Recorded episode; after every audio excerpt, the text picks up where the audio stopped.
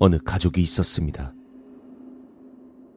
그 집안은 대대로 독실한 불교 신자라서 집안에서 후원하는 절까지 따로 있을 정도였습니다.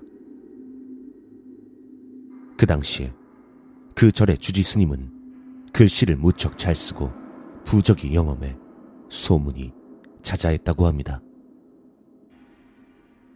그러던 어느 날 마침 정월이라 어머니가 절에 가서 스님을 뵙고 부적을 얻어오셨습니다. 고시 공부 중이었던 자식이 시험에 붙기를 기원하는 부적, 집안의 무사 안녕을 기원하는 부적, 가족 건강을 위한 부적 등 종류도 여럿이었습니다. 어머니는 집에 돌아와 아들에게 줄 부적, 남편에게 줄 부적, 그리고 자신을 위한 부적을 챙겨놓고 집안에 붙일 부적을 따로 분류했습니다.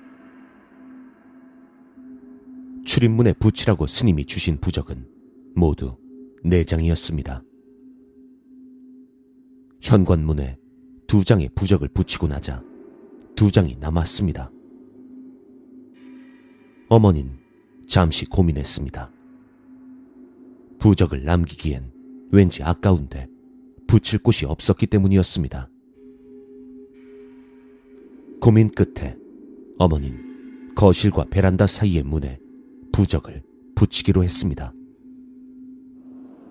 꽤나 높은 곳이었기 때문에 의자를 가져와서 그 위에 부적을 붙이기로 했습니다. 한 장을 붙이고 남은 한 장도 마저 붙이려는 순간 갑자기 의자가 갸우뚱하더니 베란다 쪽의 의자 다리가 부러지고 말았습니다. 어머닌 베란다 쪽으로 크게 넘어지셨지만 다행히 화초에 부딪혔을 뿐이었습니다. 집이 고층이었기에 만약 떨어졌다면 큰일이 났겠지만 다행히 팔만 조금 다치고 끝났습니다.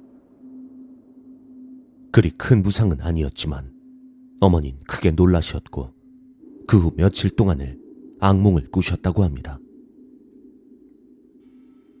그리고 얼마 뒤 절에 볼 일이 생겨 어머닌 다시 절로 가셨습니다. 스님을 뵙고 이런저런 이야기를 하던 도중 어머닌 이전에 있었던 일을 스님께 들려드렸습니다. 그러자 스님께서는 깜짝 놀라면서 말씀하셨습니다. 큰일 날 뻔 하셨습니다. 아직도 베란다에 부적이 붙어 있으면 집에 가자마자 떼세요. 정말 위험합니다. 문은 오가는 문이 있으면 족합니다. 굳이 따로 나가는 문을 만들지 마세요.